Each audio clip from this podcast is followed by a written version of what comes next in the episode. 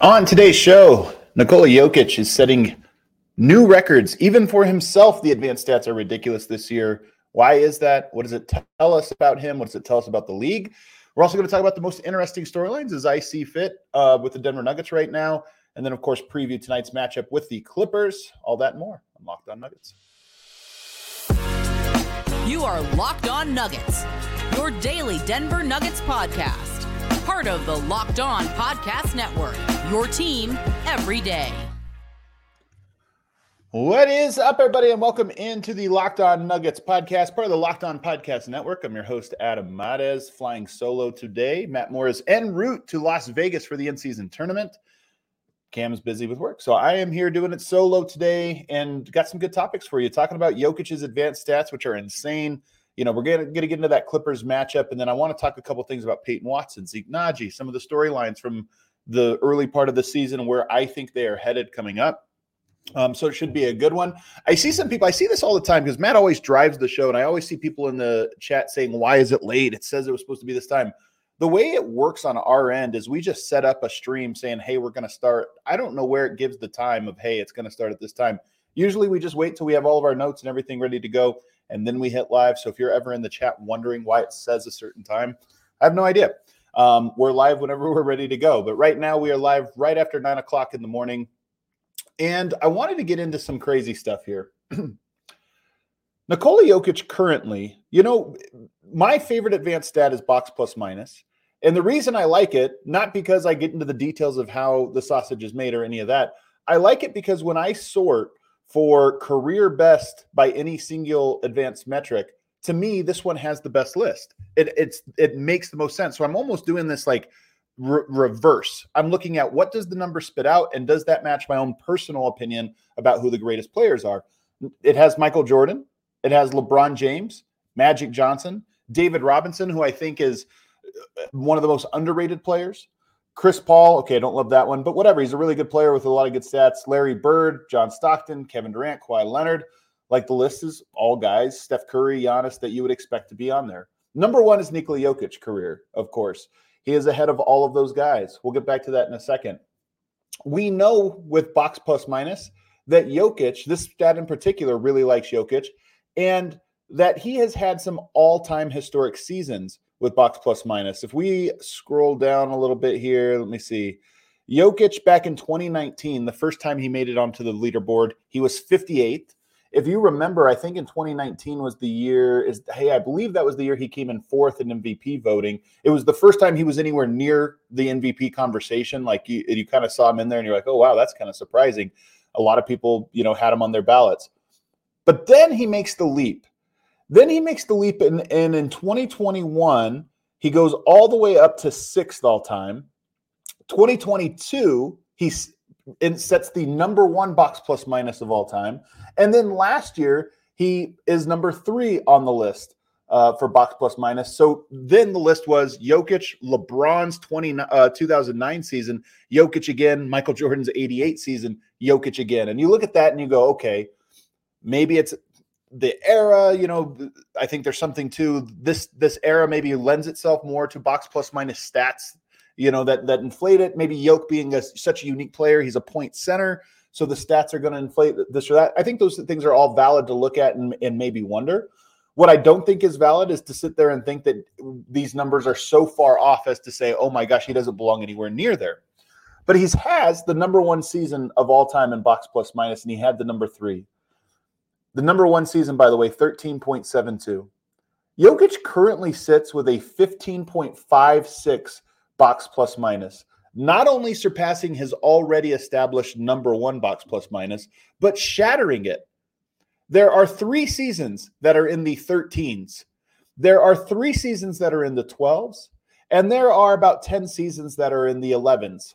Jokic is currently above 15 and a half. So you skip only three seasons in the 13s, two of which are Jokic. You skip 14, you go all the way up to 15.56. Jokic, as we all know just from watching the games, is off to a ridiculous start to the season in terms of the advanced stats. He shows up in it's not just box plus minus, by the way. If we go to all time single seasons for player efficiency rating, he is number one currently there at 34.10. Number two, once again, was his 2022 season of 32.85. Number three is Wilt Chamberlain back in 1962. That's the you want to talk about inflated stats. That's the year they had 120 possessions average across the NBA. Really, really crazy. Then Giannis at number four. Um, so that's the list. And Yoke this year at 34. So again, four players in the 32s, 15-ish players in the 31s, nobody in 33. Yoke at 34.10. So again, the advanced metrics showing this ridiculous, ridiculous season from him. Win shares, I think he still comes in like third or fourth. So win shares is one that, for whatever reason, doesn't that you know has him a little bit lower. How is this? Well, we know he's averaging more points than ever, 29 points a, a game. We know that he's averaging the second most rebounds of his career at 12.8 and leading the NBA in rebounding. And now, after a, a great couple of weeks passing the ball, he is now up to what he was down to like eight assists a game, but he's had some monster games. So now he's back up to 9.8, which ties his career average. Of course, last year he was above 10 for most of the year, slid at the very end and finished below 10. Um, which by the way is one of the most underrated things. Like when people talk about Yoke taking his foot off the gas last year, one of the big ways he took his foot off the gas was just not playing enough minutes to get a triple double. He should have averaged a triple double, didn't play enough minutes, and it dipped below at the very end. And all time tanking a triple double season, which nobody in the NBA would have done except for Yoke. Uh, he has 2.9 turnovers per game, which is a career low for him. His usage is higher than ever, which I think goes into all of this, and his turnover rate is lower than ever, which goes into all this. So I think that these are. So I think that the the advanced stats are capturing something very real, which we've talked about, which is Jokic is having his best season ever, and the advanced stats reflect this. Why is this so important to me? It's important to me because one, we, a lot of the people watching the show, although I'm sure not everyone, but the people that have been following me in my career, you know, I started when Jokic started. Remember that in the early days, we thought this guy's a player. You know, he's not just like a, a prospect, like he's he's can't miss. He's gonna be in the NBA, he's gonna make it. After his first season, you started to say, I think he's actually a good player, like maybe a cornerstone piece, not just a good, you know, not just a guy that can be a backup, a serviceable backup. I think this is a guy you maybe build your team around. He comes into that second year off the bench, you know, behind Nurkic, this or that.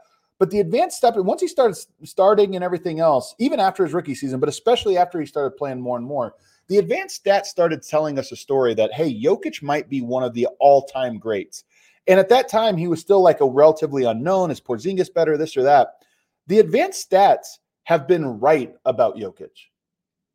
They've actually told us something about him that even our most uh, aggressive, like when we're watching him, we're thinking, I think this guy's a star. I think he's an all star. The advanced stats were saying, no, I think he could be one of the best players to ever play the game. And it felt weird and it felt wrong, but they were right. So I've had this sort of, um, I don't want to say trust in them because I don't think you ever should just say, oh, the number says this, therefore. But they are hinting at something that they have that we've kind of dismissed along the way. I guess we haven't, but people have dismissed along the way that have turned out to be true. And so when I watch Jokic now having not only the greatest season ever by PER and box plus minus, when I see that, I think they're telling us something that we shouldn't just dismiss. This really might be the, the uh, one of the greatest, if not the single greatest, 20 game stretches that we've seen from from a player. He's absolutely dominant. All of the things he already did, the triple double threat, the dominance, you know, positionally, but his touch is even better than ever. And he's taking fewer shots right now at the rim than typical, and he's getting fewer assisted shots. I think a lot of this probably has to do with Jamal Murray being out. The profile changes a little bit. But I think that some of this has to do with he is more confident than ever in his floater zone shot, and he has better than ever realized how to use this as a weapon. He goes to that shot a lot, like six times a game. He goes to the floater zone shot and he's shooting 70% from that shot. It's maybe the most dangerous weapon in all basketball. You think about Steph Curry's years where he starts taking the quick threes off the dribble and long threes and like he's hitting them. And then there was a certain point where it's like, yeah, but that's a real weapon where he's just going to fire those as if every time he has it available, he should fire it. Became the most deadly weapon, a 30 foot pull up jumper. And now everybody's afraid of it. With Yoke, you know, he's taken these um, floater zone shots now at such an aggressive rate that I think it might be the single most deadly shot in all of basketball. Um, so there's reason to think that his numbers can actually increase once Murray comes back. Maybe not the overall production, and maybe that'll hurt the box plus minus numbers, but that right now he is taking tougher shots and making them at a higher rate and doing it over a 21 game sample size is actually quite a bit. Um, so he's taken seven and a half more shots than uh, than he has at any point per 100 possessions. Seven and a half more shots per 100 possessions, meaningfully more aggressive and more consistently aggressive. So to me, I look at this and I say we shouldn't dismiss the advanced numbers that are saying Jokic is having the single all-time greatest season. Now, I will say, if you look at all of the raw numbers, right now we are in a bit of an inflated era for for stats, and I think that you have to account for that. We have a lot of guys averaging 30 points. We have a lot of guys that are averaging like triple double threat type numbers. Nobody does it to the degree of Jokic, not even close. But still, it's worth saying that if Jokic was playing right now in 1994 you know maybe maybe the numbers wouldn't quite be as high. Maybe the advanced numbers wouldn't reflect it. We have to acknowledge that this era sort of lends itself to a little bit of an inflated number. But even amongst his peers Jokic has such insane separation that you have to take him seriously. And then lastly and I've talked about this on all my shows but Jokic is taking the other parts of the game more seriously the leadership the aggressiveness every night the toughness um, and then molding and coaching and trying to get guys to do I've always said if you played through Jokic every single time, it would be smart, even though it might not be the funnest thing. It would be the smartest thing to just always trust Jokic because he's such a great decision maker. This year has been proof of concept of that. His usage rate is up. He's touching and handling the ball even more, and his turnover rate is even lower. But the part that makes me so encouraged about where all of this is headed, if we really do think Jokic has a legitimate chance, which I do, a legitimate chance of being the greatest player of all time, not saying he's there. I'm just saying it's on the table. He has has it within him to have that type of career. We'll see if he does now or or not. But one of the reasons that I'm so confident about it and so excited about this season is that he seems to be molding the team into what makes him the best, knowing that it'll make the team the best. So Peyton Watson, what kind of player are you going to be? Mold him into that. Christian Braun, what kind of player do you need? Mold him into that. Julian Strawther, mold him into that. We've already seen this with Aaron Gordon, and it makes me wonder if that's where the light really clicked for Yoke is Gordon was so eager to become a smarter player and to be whatever it is that Jokic needed him to be. And I wonder if Jokic saw that experiment with him and said, you know what? I should do this for everybody, especially these young guys. And as a result, like one of the biggest limiting factors for Jokic's talent is the people around him. The better players you give and the better the players around him are at understanding, you know, where to be, the better Jokic can be. He's like Peyton Manning with great receivers who all are on point. That's why Peyton Manning as a quarterback was such a tough quarterback is he was always such a strickler, uh, stickler about the details because he knew the better his receivers were at and at reading and, and and doing everything he needed them to do, the better he was as a quarterback. I think Yoke has a very similar thing going on with this young team, and he's molding all of his weapons into exactly what he needs. And as a result, he's putting up the greatest season of all time. Let's take a break. On the other side, I want to talk about some of the other storylines that I find to be the most interesting with the Denver Nuggets. But first, our partners at eBay Motors have teamed up with Locked On Fantasy Basketball host Josh Lloyd. This is one of our best shows in the entire network, by the way. Josh Lloyd, super passionate about fantasy basketball, super passionate about basketball in general, but especially fantasy basketball. And he is the best in the biz. So if you play fantasy basketball, I hope you're checking that show out. Uh, and he has that delightful New Zealand uh, accent, which you'll enjoy.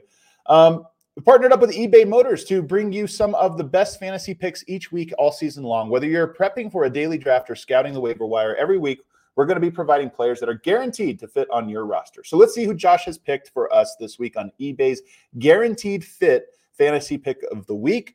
You've got five options here. I'm going to tell you mine. So Patrick Williams, Chicago Bulls, Obi Toppin, Kelly Oubre, Dereck Lively, Killian Hayes.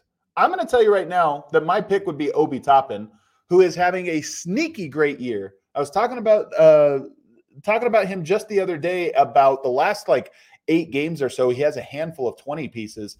I've always thought Obi Toppin was one of these guys that just needed, he runs, he's super athletic, he's a slasher. I think he wants to play the right way.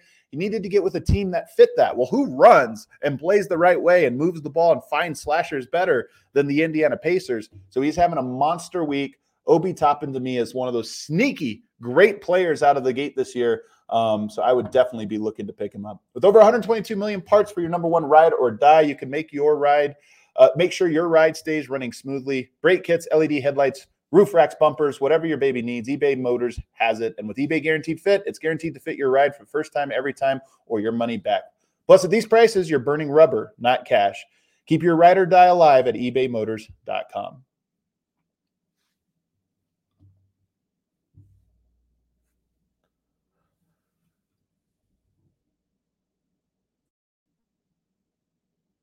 All right, let's get into this uh, segment number two.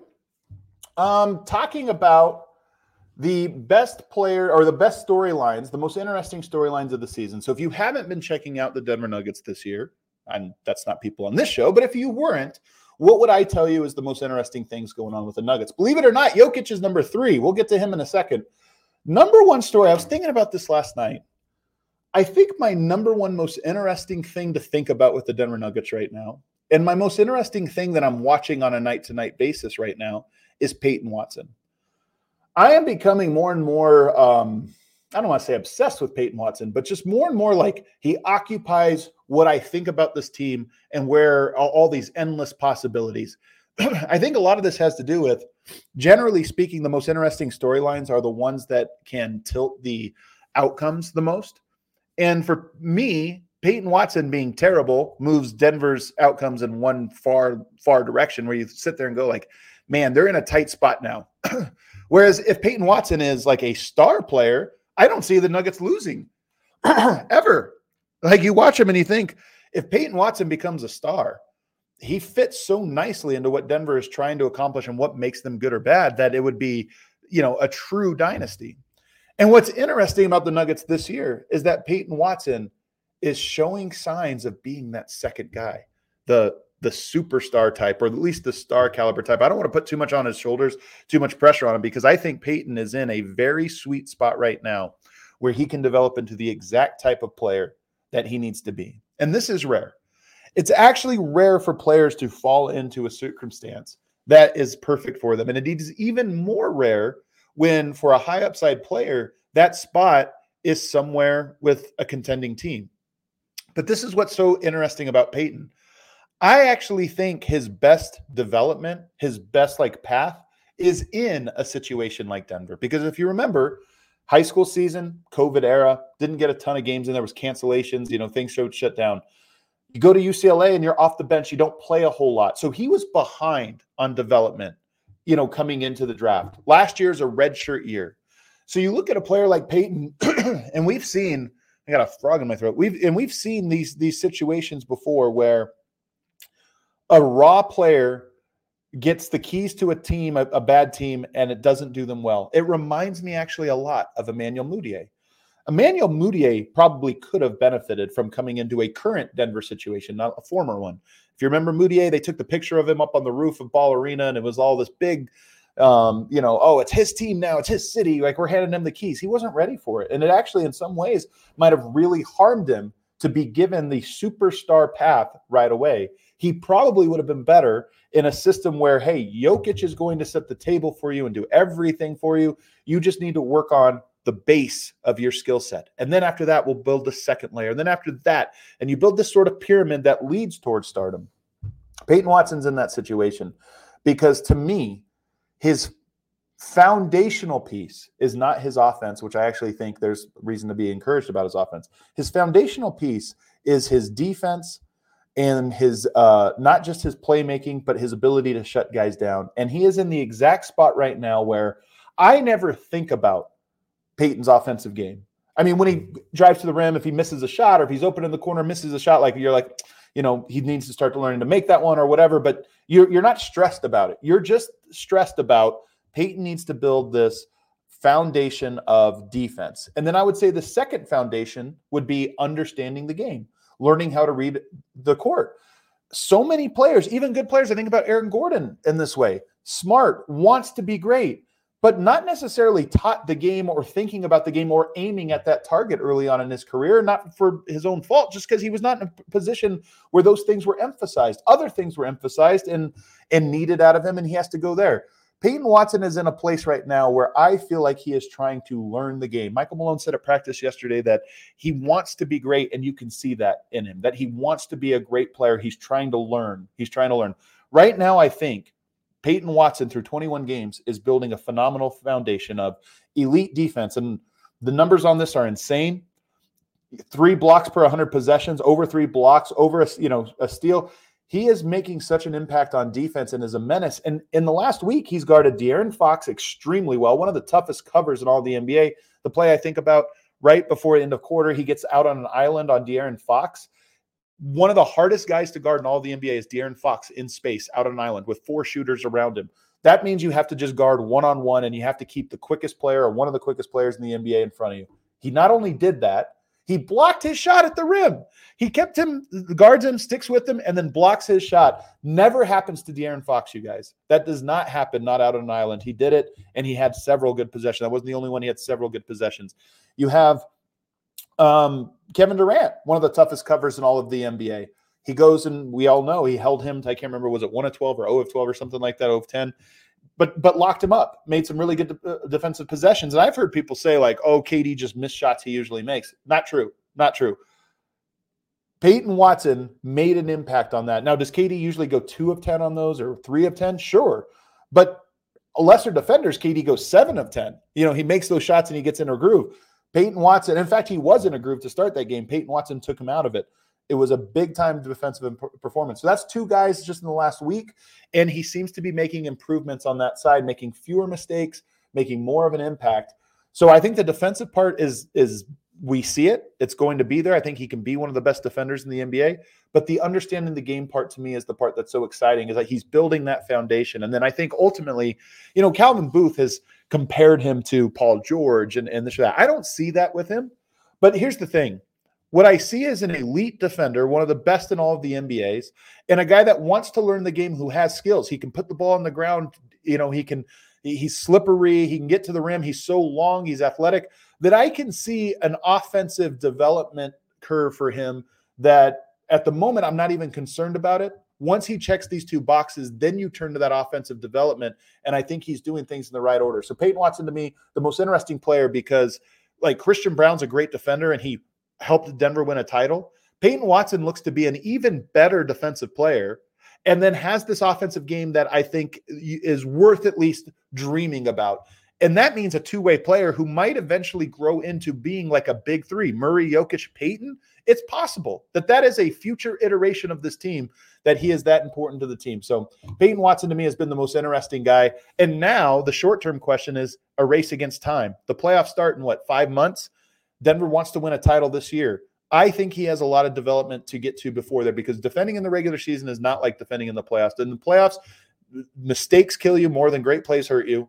And right now, he has to get to a point where those mistakes are erased. He's not making them. And then offensively, he has something that he knows okay, here's what I do in the offensive role every single time. And this is how Denver uses me. Um, second best story of the season is Reggie Jackson. We've talked about him a lot, but he has been phenomenal this year. Um, the fact that coming into the year, the point guard spot, you wondered, is Denver going to have to find a point guard? Is Pickett going to have to grow into a point guard? Those questions being answered to the degree that they have this year has been incredible. And Reggie, to me, looks like a guy who not only um, can be a player for you all season long, but might be a guy that wins games for you. He's already won at least one game for you in that Clippers game uh, the last time they played the Clippers when Jokic was out. But you look at him and think like, hey, even a fully healthy Nuggets roster, Reggie's only playing 15 minutes a game. Reggie might win you a game because those 15 minutes were plus eight, not minus four or whatever. Reggie Jackson, he seems like the guy who's capable now of leading a second unit from a deficit to a lead, which is something Denver did not have before. Now, because of Murray being out, these things have been a little bit disguised. But Reggie Jackson to me looks like a guy who has earned the confidence of his teammates and certainly of his coach. I think the third most interesting thing is Jokic, uh, but we talked about him in the first segment, just being more aggressive. I think he's my third most interesting story. For me personally, this is where things get different. Everybody's going to have their own interesting stories. For me, it's Julian Strawther, number four, because Julian was a guy that I thought was like a redshirt rookie, right? You know, not going to be playing a whole lot, sit on the bench, learn some things, and then next year, you know, kind of on the Peyton path. Next year, you'll get some minutes. And then I thought his upside was probably pretty low, like spot shooter. Like, okay, he's your go to shooting guy.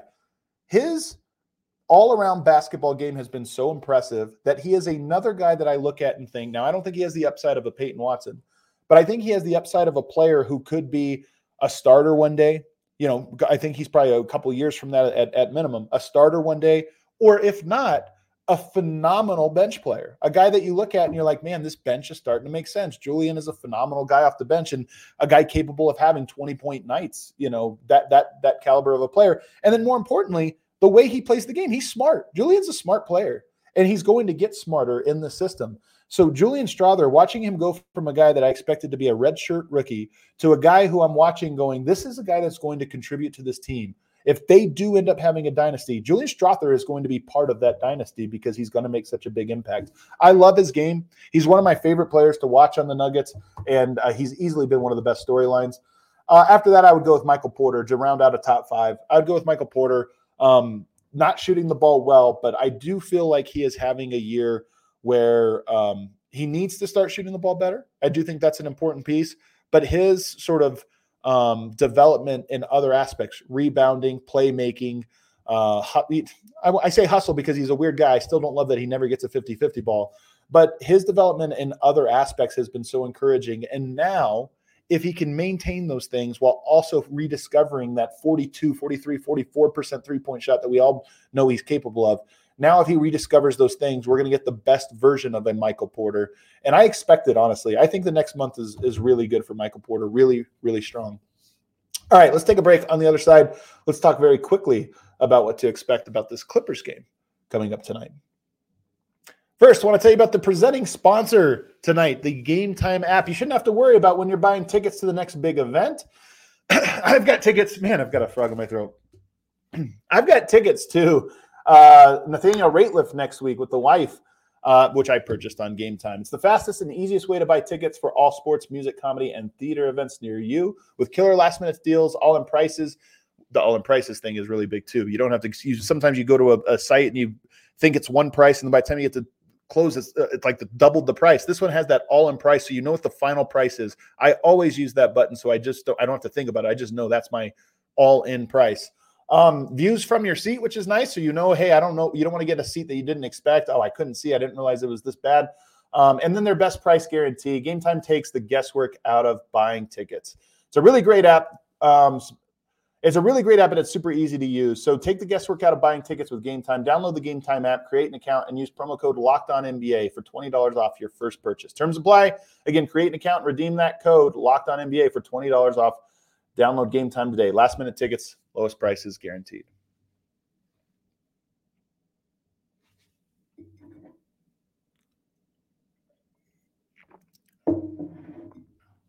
All right, final segment here as we get ready to prepare for the Nuggets and the Clippers game.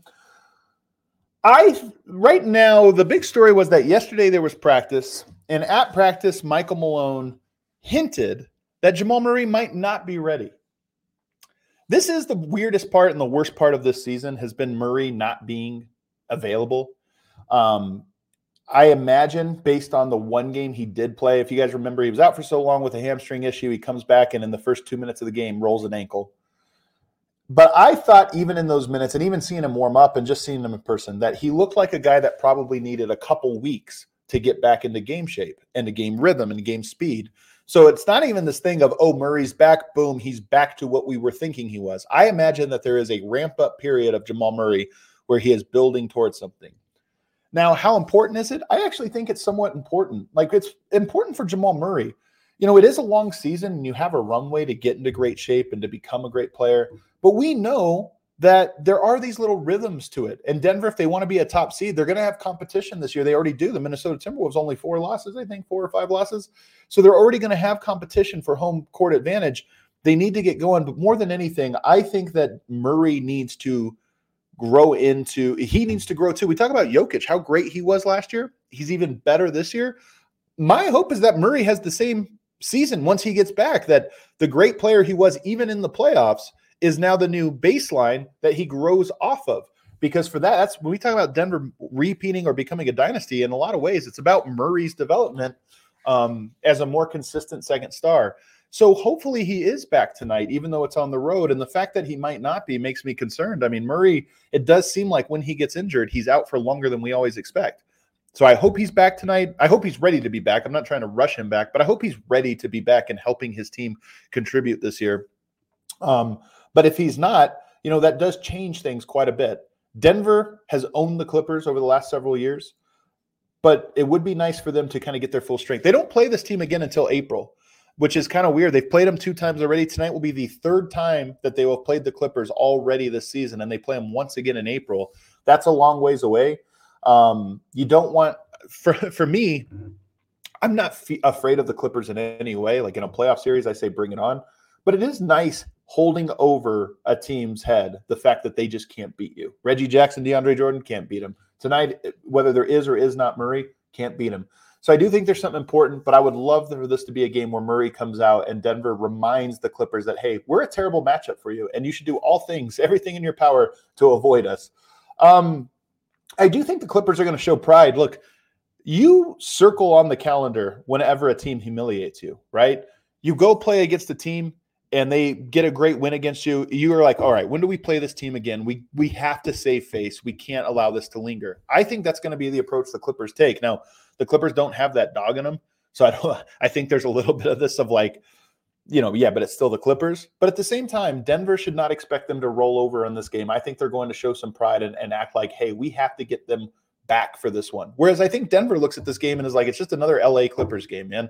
I don't know that the motivation, like some gambling buddies always say it's when you're betting, just always think about who's more motivated for this game. I think the Clippers probably should be, if Murray's out, should be more motivated because they got humiliated last time by Reggie Jackson. They should want revenge. So I hope that Denver matches that energy. There's also weird. It's tough. Games are tough when you get a, a long rest. You know, so I it's just your rhythms thrown off. Like this weirdly feels like a long break for the Nuggets. So I am curious to see how Denver fights. I think it's going to be a tougher game than last time. If you remember, the last time that the Nuggets and Clippers played with uh, everybody playing, Jokic went 8 of 23. He actually had a rough shooting night, although in crazy statistical night 32 points, 16 rebounds, 9 assists. I expect Jokic to dominate tonight. I'm shocker, right? But 8 of 23, if you look at those numbers 32, 16, and 9, and then you think, oh, he shot 8 of 23, one of his worst shooting nights of the year, 2 of 7 from 3. If Yoke makes four, five, six more baskets the way he's capable, of, that's like his averages, he's having a 40 point triple double night, almost a 30, 20, 10 night. So I think that Yoke, this matchup is just so favorable to him. I think he dominates tonight. I think he puts up monster numbers. And then I hope Jamal Murray is there to help him out. I'm looking at Michael Porter. I think Michael Porter is a guy that um, you know, I'm predicting his his shot. He's looking more confident with his shot. I'm predicting it comes back. Um, and then Peyton Watson. You know, we've seen him have some big time defensive games lately against the uh, De'Aaron Fox, against Kevin Durant. Tonight's an opportunity to go up against the Paul George.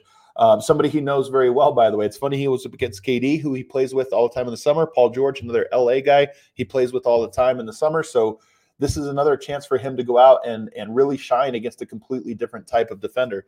And this is one of the things that's encouraging. KCP is a great defender against guards. Aaron Gordon's a very good defender against big wings. Um, Peyton Watson is a guy that seems to have a wider range of players he's good against. De'Aaron Fox and Kevin Durant are not similar in almost any ways, and yet he had an impact on both of them. Tonight you get Paul George. It's an even different type of guy, or maybe you get switched out onto Harden, or maybe you guard Westbrook for a little bit. I'm curious to see if Peyton Watson can guard all these different molds back to back to back. Because if he can, um, you know that that's what I why I'm excited about him being one of the best defenders in the NBA eventually. All right, that does it, guys. Me solo today. We should have uh, the crew back tomorrow. I think Swipa is in the house tomorrow. He'll do a recap of the Clippers game. So you want to tune that out, especially if the Nuggets win, man. You know that Swipe is going to be bringing the energy for that. And he might even have something to say about what I talked about today, Jokic's advanced stats. We all know Swipe loves to cook on that. So do us a favor, rate, review, and subscribe. Hit the like button on YouTube if you're watching this. I'll see you guys later.